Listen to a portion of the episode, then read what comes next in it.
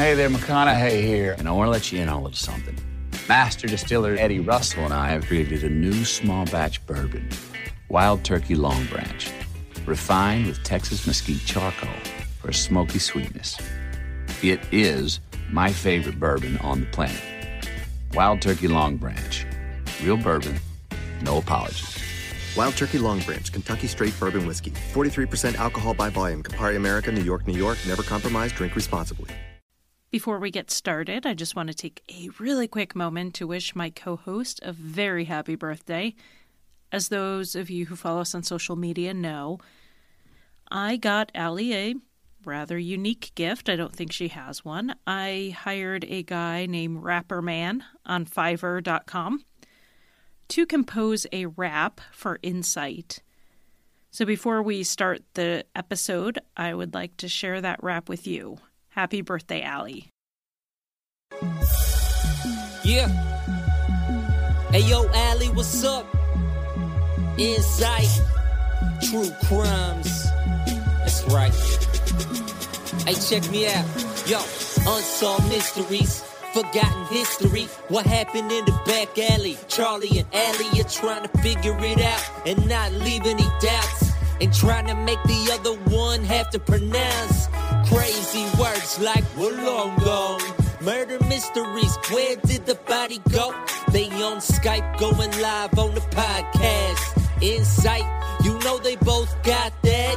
In the Women True Crime Podcast, this group down under to the US and out to you. Historical finds live on the air and trying to run from the killer drop bears. Yeah, this is Insight. That's right, going live on Skype, doing it right. Come on.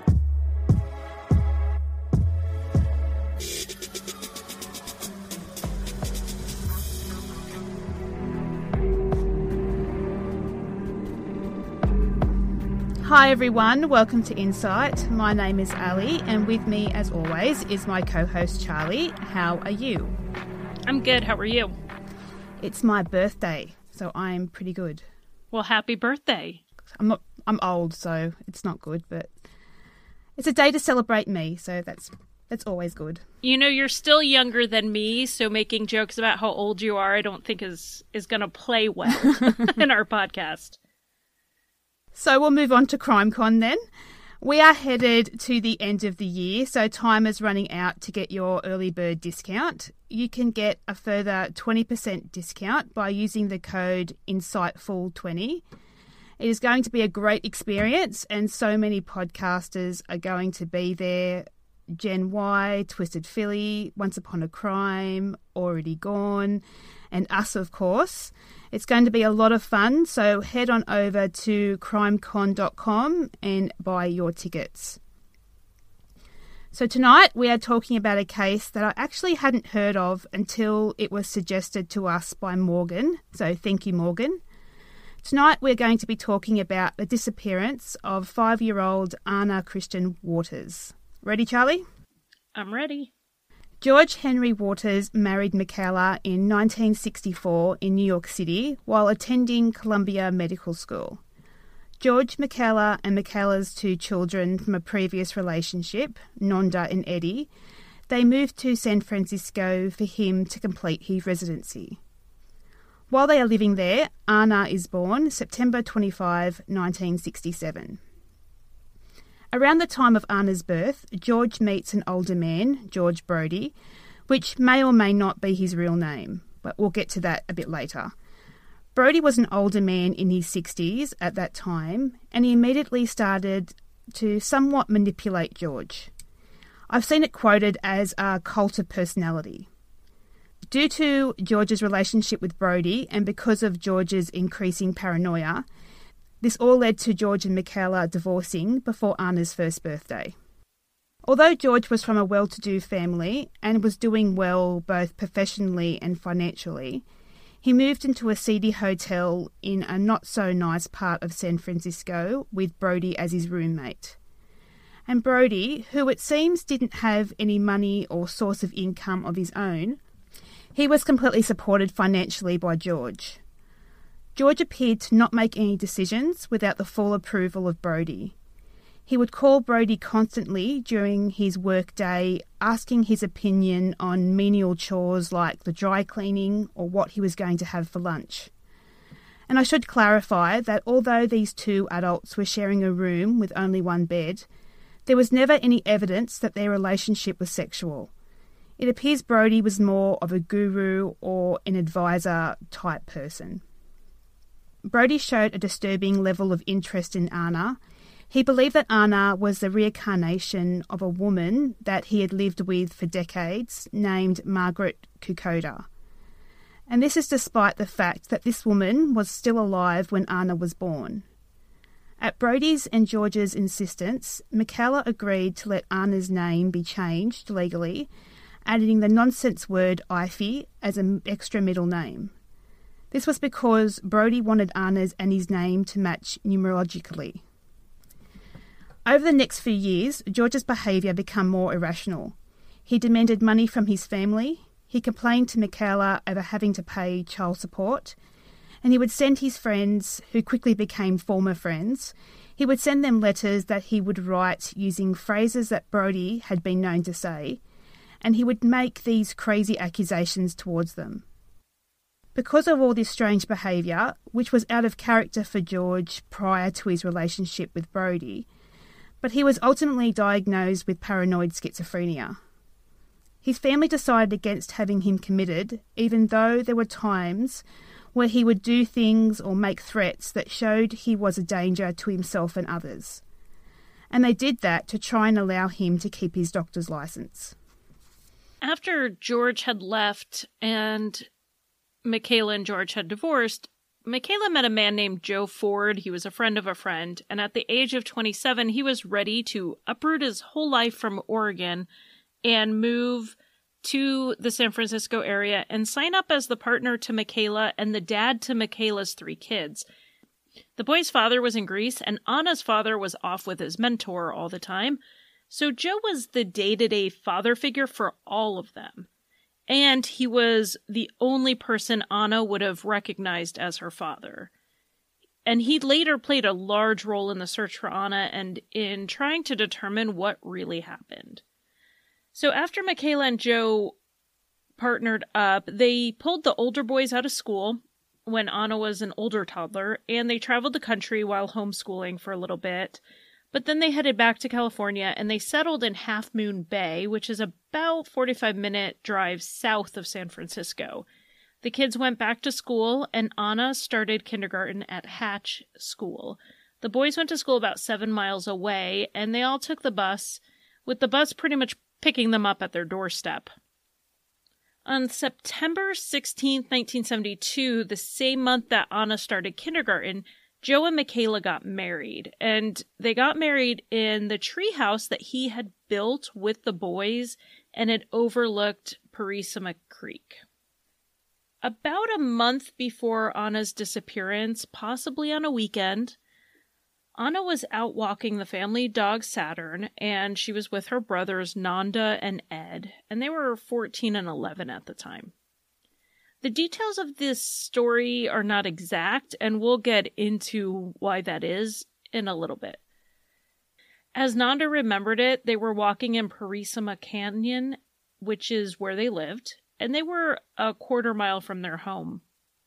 While walking, a four door sedan pulled over a few yards ahead of them. Nanda, who was into cars, said he remembers the car being a late 1960s Impala and it was gold or possibly dark green. And he thinks the license plate was the green and white Washington state license plate, but he isn't sure about this.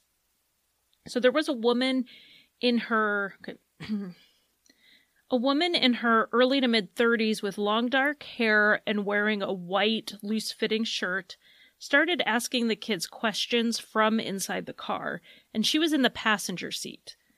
Nanda remembers feeling like the questions were directed to Anna specifically, though he was answering them for her.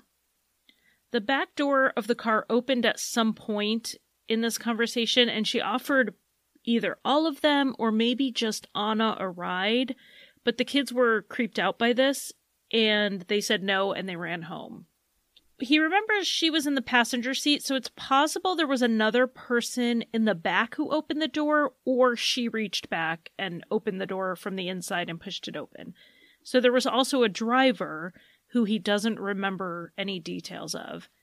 The woman closed the door and the car drove off in the opposite direction of their home. Okay, here's the tricky thing with this incident. No one recalled this happening when Anna disappeared, Nanda didn't remember it. Ed didn't remember it. Nanda doesn't know if he told his the parents or not. But regardless, they don't remember being told about it. This memory resurfaced three decades later. So, this idea of repressed memories is really controversial. The idea behind this is that people, when facing a trauma like, say, a sister disappearing, they block out the memories in order to cope. The methods used to recall these memories have, in many instances, led to false memories being planted, but from what I read, it feels like Nanda recovered these memories just kind of on his own. I didn't get the idea that he was hypnotized or went to a therapist for them.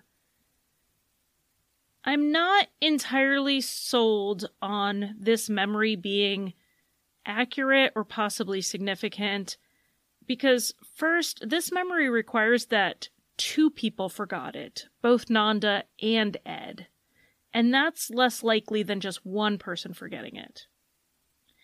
And with what we currently understand about memory consolidation, which is that transfer from short term memory into long term storage, memories stick best when they're used or repeated or recalled often so that this incident happened, and a month later, when his sister was missing, he had already forgotten about it, makes me question whether or not his brain would have stored that in long term memory when it was forgotten within a month. If the idea is that the trauma of lo- losing his sister made him push it down, then you'd kind of wonder what how it had even made it to long term memory just in that short period of time. I'm kind of on the fence about how much stock I would put into this specific memory. There's also the chance that he added to the memory. Someone may have pulled up and asked them directions or just asked general questions, being friendly. And with the trauma of the situation over time, Nanda has added to that memory.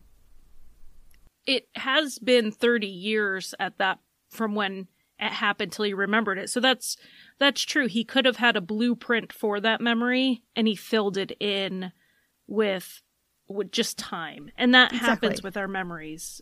And the human mind's a tricky thing. For him to remember all these small details after 30 years suddenly, it is quite questionable. On the morning of January 6 on the morning of January 16, 1973, it rained all morning. Joe left at about seven o'clock as usual to go to work as a carpenter, and the children left on the bus to go to school about a half an hour later. Michaela was home for the day doing the housework and feeding the animals. At about 10 o'clock, a neighbour was attacked by the family's rooster. So a farmhand killed the rooster and threw it in the creek. This is something that is worth remembering for later. At 11 a.m., some family friends visit from San Francisco with their new baby. Joe's job is cancelled because of the rain, and he comes home to join the group for lunch. Anna gets home not long after on the school bus at about 1 pm. She immediately changes into a striped shirt, red coat, jeans, and her two big rubber boots and goes out into the yard to play. Both her mother and stepfather were inside the house at that time. About half an hour after that, Anna comes back inside and takes off her red coat. She goes back outside again, and Michaela hears Anna talking to the family's cats. So it's 2.15 now, and Michaela realises that she hasn't heard Anna for about 15 minutes and goes looking for her. She wasn't in the backyard with the dog, not out the front yard. A family friend sees Anna earlier at the front door when he came in, which made them think maybe she went up to get the mail out of the mailbox, but she isn't there either. She wasn't between the neighbours' homes visiting friends. Panic, of course, sets in. Michaela, Joe, and the neighbours search up and down the road and towards and around the creek. When they are searching the creek, a neighbour hears rustling in the woods near the creek, but she thinks it's just a deer and doesn't say anything until weeks later. So, after about 45 minutes of searching, the San Mateo Sheriff Office is called and they arrive about 15 minutes after that. As soon as they arrive, the deputy sounds the siren in the off chance Anna is lost and could follow the sound of the siren to help the searchers find her. Michaela is. Her initial thought is that Anna may have fallen in the creek. Michaela thought that maybe Anna was upset that her favourite rooster had been killed and went looking for him. So, as we know, a creek ran through the family's property and was at flooding levels in January of 1973. On this particular morning, it was reported that over 8 inches of rain had fallen in the previous 24 hours. Because of that, all initial efforts were directed towards searching the creek. And this is an extensive search. Scuba divers searched for three days, the entire length of the creek, from when Anna would have walked up to it till where it flows into the Pacific Ocean. They did find a sock, but when they compared it to Anna's sock, it was too big and not the same kind as she was wearing that day. Dogs were brought in the following morning, but due to the heavy rains that day, the length of time, and the fact that so many searchers had walked through the area, and because of all that, they couldn't really pick up on any scent. And after all these searches, no evidence was found that Anna did fall into that creek. Yeah, they've described the creek between where the house is and the ocean as having a lot of places where she would have gotten caught if she was. The odds that she would have made it all the way to the end of the creek into the ocean are teeny tiny. We'll get to it more in theories, but there is a lot of overgrowth as well, meaning it wasn't just an easy flow through to the ocean. And a family and a friend visiting the family on the day of the disappearance reports several days later that he had passed a white panel truck on the road very close to where Anna and her family lived.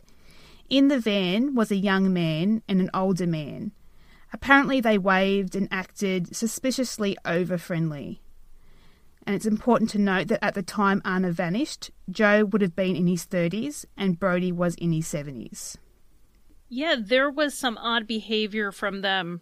Well, that's an understatement in general, but speaking very specifically about Anna's disappearance, it's interesting to note that George never contacted Michaela. Like, never. He didn't call, he didn't go by and ask what happened. He didn't see if he could do anything to help, which is what you would expect when your only child goes missing. Even without having a role in her life, you would think even a phone call would be expected. The only contact George had in regards to Anna's disappearance was a call to his attorney. After the news broke of Anna's disappearance, he called the attorney to find out what her disappearance meant to him which, in other words, he wanted to know if he could stop paying child support. George and Brody were investigated briefly. They both had alibis for the time Anna disappeared. George was working at the medical center, and Brody was at his regular hangout, which was a local cafe, and he was doing his usual routine of being God's gift to waitresses. And these routines they had rarely varied. The two of them did the same movements day in, day out for a decade. That said, shortly after Anna's disappearance, both George and Brody left for seven to ten days, and no one knows where they went. We're taking two people who hardly left their hotel room for more than a few hours at a time, yet they were gone for a week, week and a half. There were attempts to track any credit cards or bank statements, but there was nothing there that gave a clue to where they went. Now, in a case like this, it is natural for some suspicion to fall on the stepfather, but is but it is important to understand, as Charlie said earlier, Joe is actually one of the heroes in this story. He's the one who continued the scuba searches in the creek long after the sheriffs had quit He personally trailed both George and Brody for months, even to the point where he rented the room next to theirs to see if they were doing anything suspicious. Joe considered Anna his daughter, and he did everything possible trying to find her. So, as I said, Joe followed George and Brody for months. He hired professional cameras and listening devices, trying to find out if they were hiding Anna or if they knew where she was. He rented the hotel room next to theirs. I read that he was doing something like 40 hours worth of recordings of them talking about mainly nothing in particular. Apparently, Brody liked to boast to George when he got home from work about all the waitresses at his favourite cafe and how they were all in love with him. And this would go on into the night, with George generally only getting a couple of hours' sleep before he needed to go back to work the following day. And the level of paranoia escalated in their later years together. They would not even step out of their hotel room without immediately acting like they were undercover spies. They would double back without warning, make numerous turns into different directions for no reason. They would use several aliases in their day to day business. George rented hotel rooms as George Walters, for instance. Towards the end of Joe's amateur surveillance effort, he became impatient because he literally had nothing, so he sends George and Brody a letter to George's workplace, and he pleads for them to tell him where Anna was or to help them look for her. So when the letter arrives, there is unusual silence. Joe alleges he hears George say, I'm glad the tot is dead. And then the subject changes. Anna's name is never mentioned again. Can we read anything into this? One of the things that I found interesting is in Michaela's book, she said that when they got George's items later on and they went through them looking for clues of Anna, they found this letter that Joe had written and he hadn't opened it, but it was torn in two. If George said it, I think I think maybe he thought Anna was de- I I don't know that we can read very much into it, especially since it doesn't appear he even read the letter. And it is possible that George and Brody knew that Joe was watching and listening to them. He wasn't exactly being inconspicuous. He was staying in the room next to them. He had his car parked close by. It was very likely that they saw him at some stage, especially with them acting strange and making strange turns in different directions. They may have been trying to throw him off their scent. And we know George was a paranoid schizophrenic, so he may have thought anyone was listening in on him, maybe not even Joe. He may have just been paranoid. And there's also a chance that they said that because it was an assumption. As I said, the police did favour the theory that Anna had fallen in the creek. And George wasn't your normal grieving father. By this stage, due to his mental state or whatever else, he didn't appear to have any emotional connection to Anna. You know, that's a good point. That is in the papers, the contemporary news articles, the sheriff saying he thought Anna was in the creek. So it makes sense that that's what George would assume was the truth. Yeah, so I don't think it means anything at all, and that's if we're assuming that Joe heard it correctly. There is a chance that he did mishear it. So Brody developed throat cancer and was treated by George, who, as we know, was a trained doctor. Brody dies on Christmas Eve, December 24, 1981, eight years after Anna's disappearance. His death certificate is the only official piece of paperwork that can be found regarding Brody. It doesn't show his date of birth, it doesn't list any known relatives. I think it said something like he was 51 years old at the time of his death, which is obviously untrue. He was very clearly an elderly man. He was easily in his late 70s, early 80s, by what I've heard. An inquiry by the San Francisco Public Administrator's Office listed his birth date as August 25, 1923, with a birthplace of Massachusetts. It was discovered that there were no employment records and no social security number. Brody and George liked to tell people that Brody used to work in politics. The problem with all of this is that all of these facts came from Brody and George. There was no solid evidence to back these claims up, and they went to great lengths to hide any information about themselves, which we will see after Brodie dies. George goes into this frenzy. He destroys any paperwork or personal information that relates to him, Brodie, or Anna. A few things he didn't destroy were documents that weren't accessible because they were kept in a safe deposit box that wasn't found or known about until the next chain of events. So we'll come back to that because there was one interesting note found.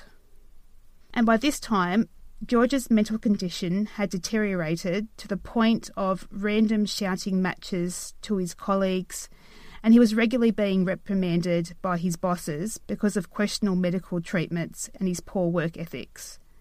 Shortly before Brodie died, George lost his job at the medical centre because of his mental state.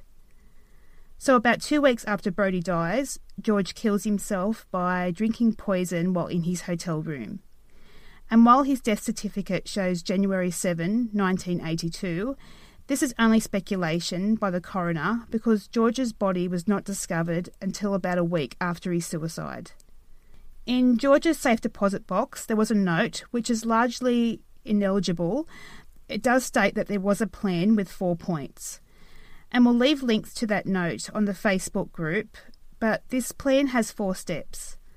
The first was to contact an unknown person over making final arrangements about something happening in January of 1973, which I'm not saying it's related, but this is when Anna disappeared.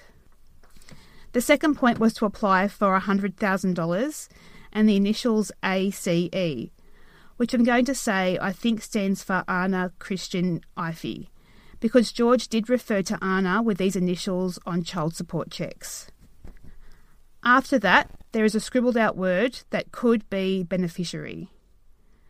The third point reads three months late, negotiate, increase to five. Then an undecipherable word, and again the letters ACE. And the last point reads three months later, change. Now, have you seen this letter, Charlie? What do you think? I did see it, and it definitely looks to me like a fairly known scheme that George and Brody were kind of doing where they would take out life insurance policies, making Brody the beneficiary. And it sounds to me like they were going to try to do it in two steps. They were going to put Anna as beneficiary on a new policy for George and then wait to change it. Now, if they were going to change it because Anna was going to disappear, or if they were just doing it because Brody had so many life insurance policies as the beneficiary and they were just trying to find a way to not look suspicious. However, it all seems very odd because you would think with all these life insurance policies that George would somehow predecease Brody, and it didn't happen that way. So it's really hard. It's kind of like looking at the Lori Erica Ruff notes and trying to make sense out of them. Very true, because yeah, George used to give Brody life insurance policies for birthday gifts. And it may have been the fact that maybe George had attempted to take out another life insurance policy with Brody as the beneficiary, and it was knocked back for the reason that there was just too many. So we tried to work around it that way by putting Anna down, and then, as you said, change it later on. But the interesting thing was that I found was that these weren't the kind of policies that are paid out regardless of the cause of death. These were accidental death policies only, which is strange on its own because it wasn't like George lived a risky lifestyle. I wonder if accidental death policies are cheaper because they're less likely to have to pay out than comprehensive policies. But then that's saying if they had he had all of these life insurance policies for accidental death, this is him saying that he's likely to have an accidental death, or he or they were going to stage one. I I don't know because it never happened. I mean, George did not predecease Brody, so who knows what they were planning. They wouldn't have been thinking clearly. They may have not been a plan. It might have just been something they did. There have been a number of Jane Does that have been considered that may have been Anna. In March of 2006, a partial skull was found at San Gregorio State Beach, which is 11 miles south of Half Moon Bay. It was determined that the skull did belong to a child between 5 and 7 years old, but DNA tests showed that it was a boy. He is still unidentified. In March 1985, there was an unidentified teen girl found under plastic in Doña Ana County, New Mexico. She had not been dead for more than a few months, and her age would put her near what Anna's would be at that time, but it, it wasn't her. Later that same year, in November 1985, in Alleghany County, Virginia, skeletal remains were found. Due to decomposition, no description or age group could be determined. It's believed that she was at least 20, but less than 50, which is not exactly narrowing it down. A DNA test was run, but they didn't match. And then finally, in June 6, 2014, so not that long ago, in Newport News, Virginia, the mummified remains of a woman was found. Again, due to decomposition, there was virtually no description, and a very wide age range was all they had immediately. But they were able to actually get prints DNA and dental records, and they using these three methods, they've ruled out over 2,000 missing people, including Anna.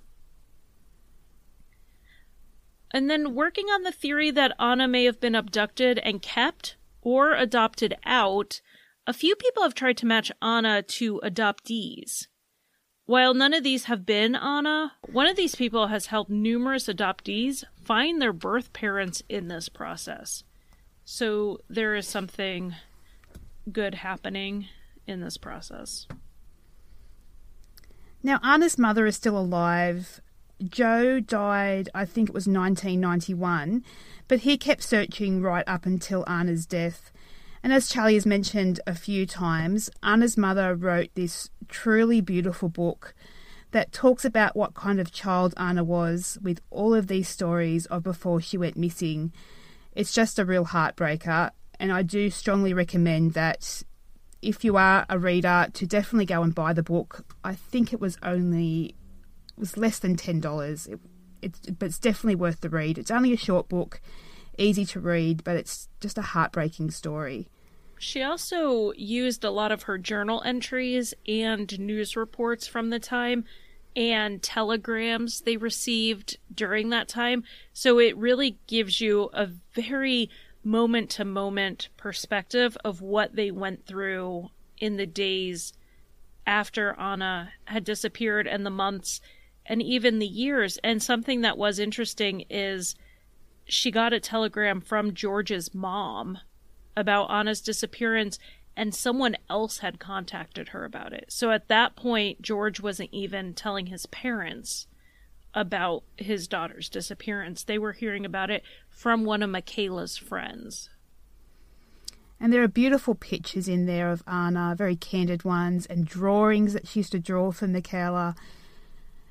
It's easy to forget sometimes that these missing people had lives before they disappeared and were and uh, and were and are still very loved.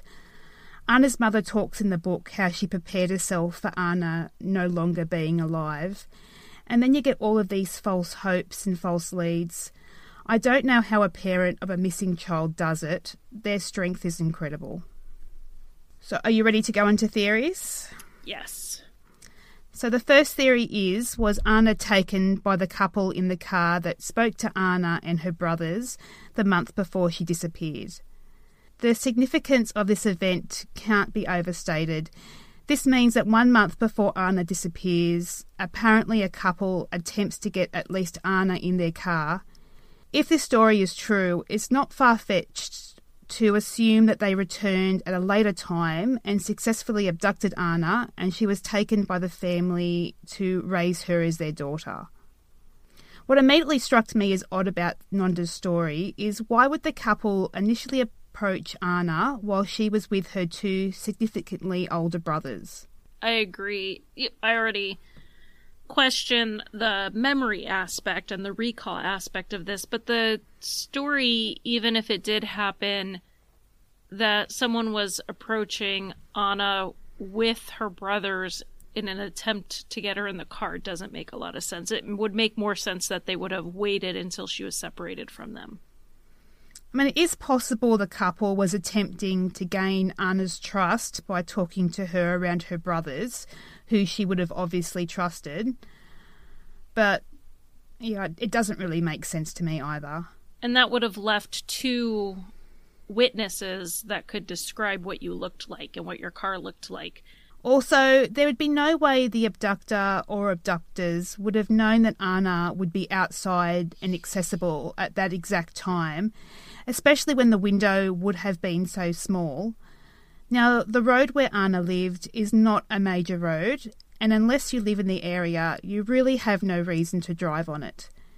The abductor would have to be waiting nearby, waiting for the opportunity, it seems less likely the couple with the car randomly came back a month later, and it just so happened to be the exact same time Anna happened to be outside alone. At the bare minimum, they would have had to be sitting outside and waiting in close view of Anna's home, which you would imagine would have raised some suspicion, especially if they had out of state license plates. Now, there is a chance Anna was abducted by someone else entirely, Again, this is unlikely for all the reasons we've already discussed, but there has been a couple of similar abductions in the years following Anna's disappearance. On September 11, 1974, four year old Sonia Johnson was reported missing from her San Jose home. She was later found in a ravine five miles from her home. She had been killed by a blow to the head and it was suspected she may have also been smothered or strangled. And two weeks later, on September 25, 1974, in Fremont, California, which is about 38 miles from Half Moon Bay, six year old Julie McMillan was taken while playing outside her home. Thankfully, in Julie's case, she was found later walking along Lexington Reservoir. She was taken to the local hospital, and again, so thankfully, was Julie wasn't injured in any way.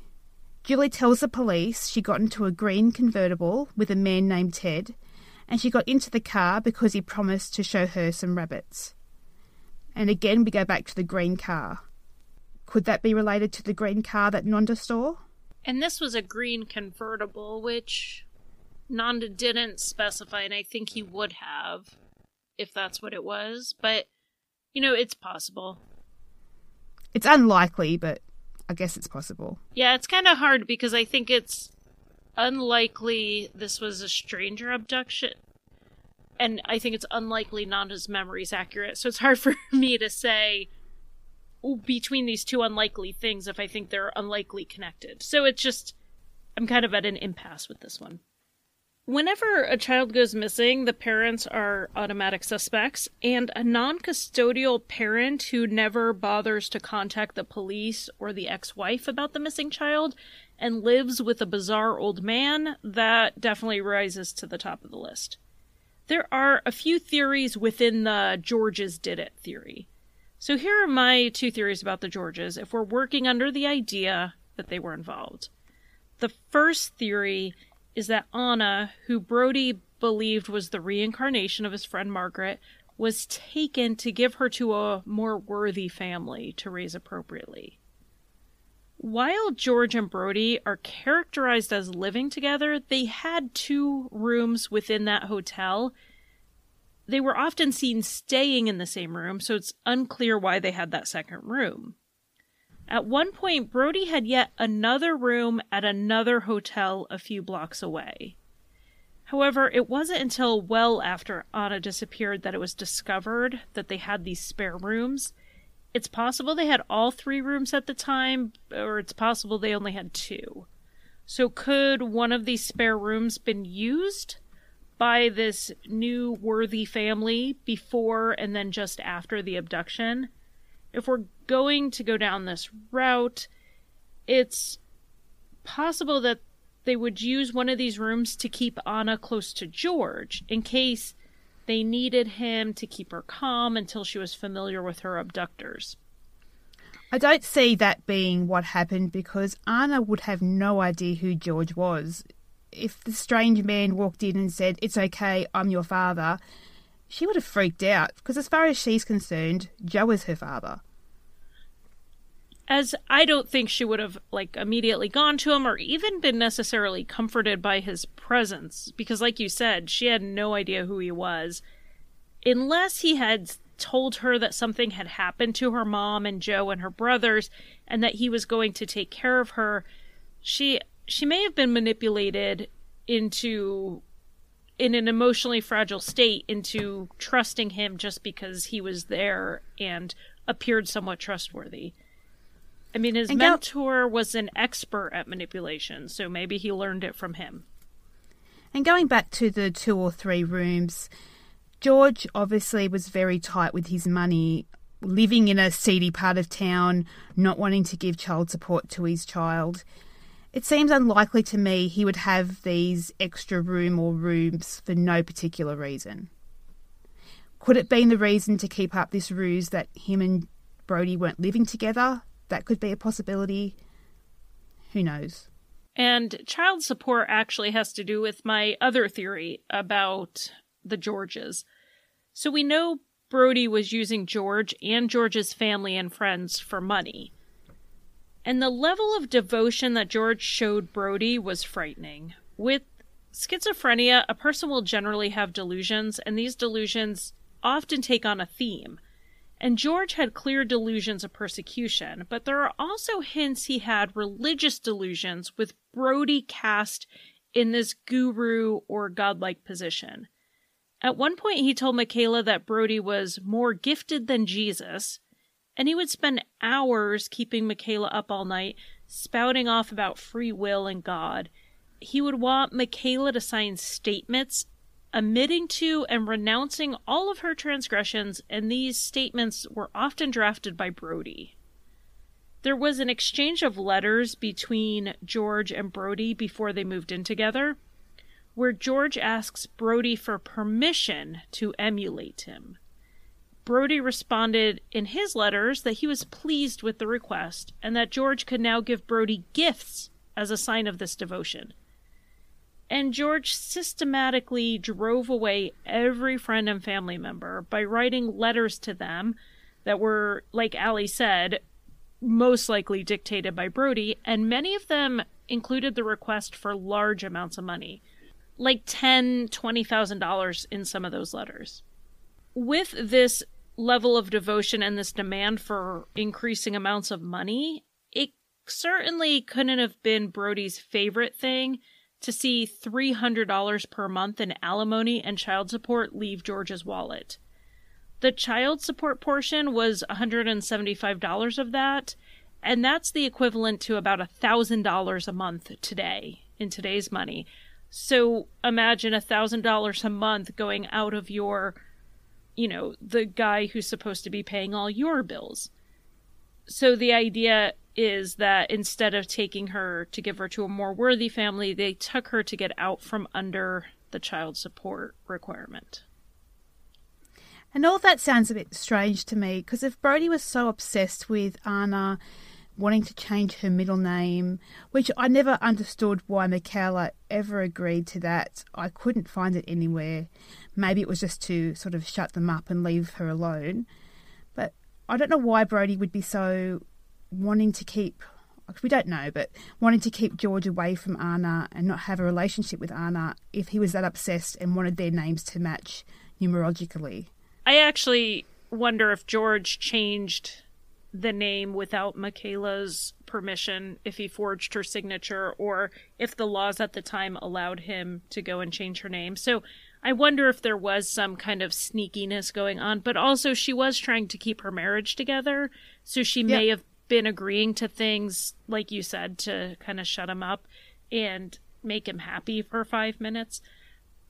I wonder if Brody wasn't actually obsessed with Anna so much as he saw that as a means of controlling George and testing George's devotion to him and that the relationship with Anna actually meant nothing to Brody and that connection meant nothing to him other than it was a way to manipulate George. That's a good point. I didn't think of it that way. And then by him saying, well, look, Anna's and my name's match, she's the reincarnation of this woman that was important in my life, that would kind of bring him into this weird cult that Brody had going. With everything that I have read and that's been reported, it really does sound like George was severely mentally ill. However, with Brody, I wonder how much was mental illness and how much was he was just a con man. You know, a cult leader, guru type. Chicken egg me here. Was George mentally ill bef- before Brody and was it was somehow it didn't surface or did there his relationship with Brody bring up these this mental illness? I probably shouldn't say this because I'm not entirely I can't remember where I read it, but even if I didn't read it and it's just my brain making stuff up, if George began using hallucinogenics like LSD and he was already predisposed to a mental condition like schizophrenia, he could have triggered it with drug use. And perhaps those drugs came from Brody. And perhaps that's how Brody also controlled him. I think I read on Web Sleuth, which Michaela is an active participant in the forums.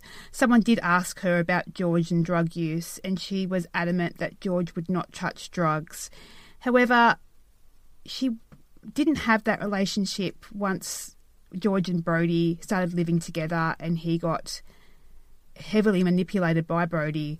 Who knows what George was capable of by that stage?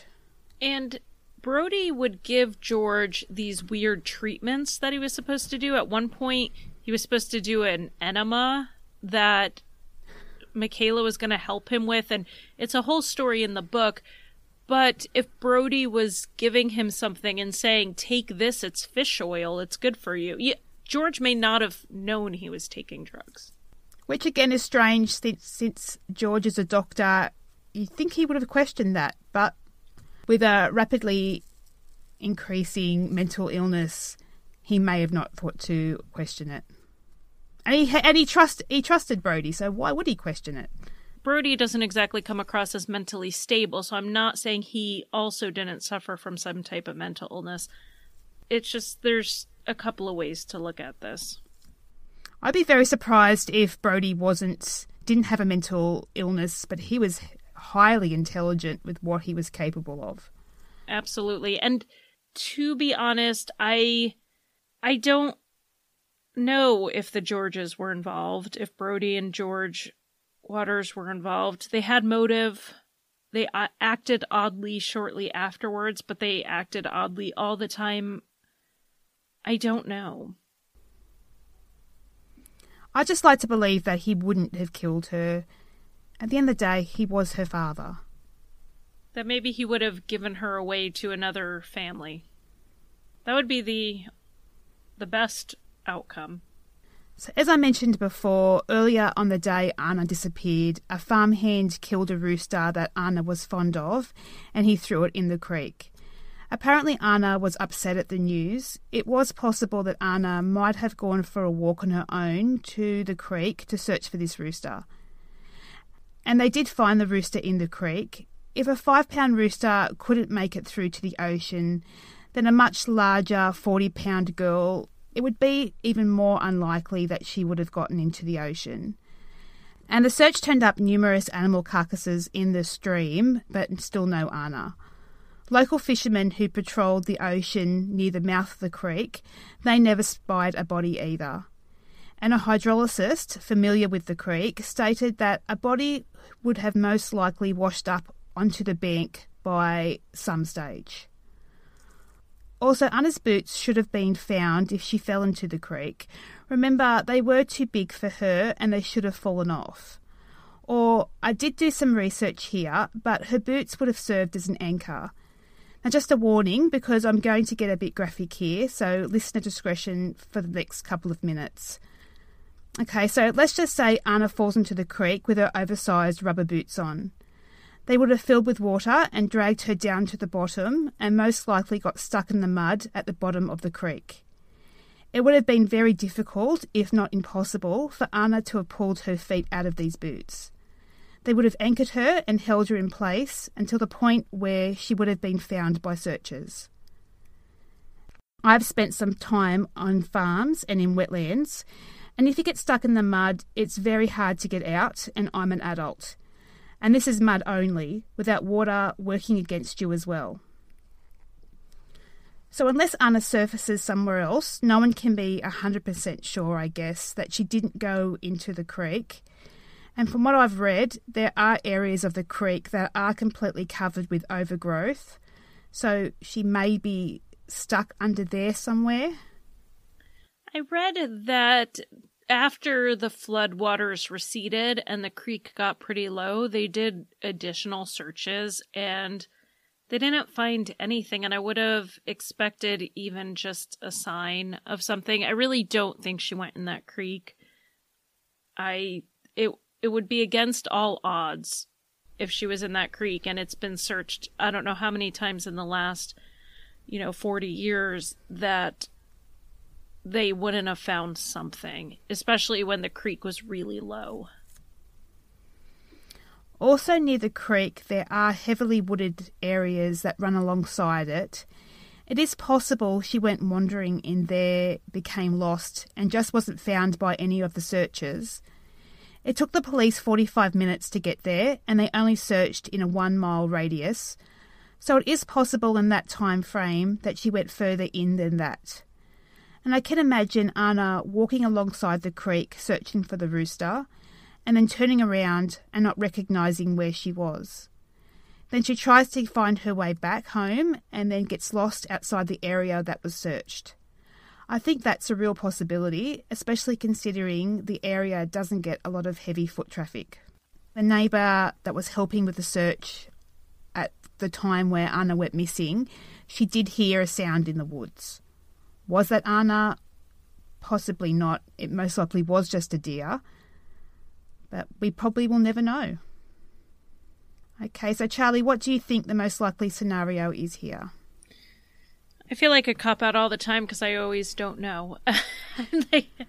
see, this is why mysteries are interesting to me, is because I can never figure them out. I think if she went to the mailbox and was abducted by an opportunistic stranger, if she lived in a area where the more people went down that street, I would probably lean towards that. But it this case, of course, reminds me of the William Tyrrell case where she's near the woods, she's far out of the way, there are family complications, there's just layers to the story that are similar. And I don't know about that one either, so I guess it's only fair that I don't know about this one. I just think out of all the other missing people that we have done or will do in the future, I think it's a real possibility that Anna is still alive.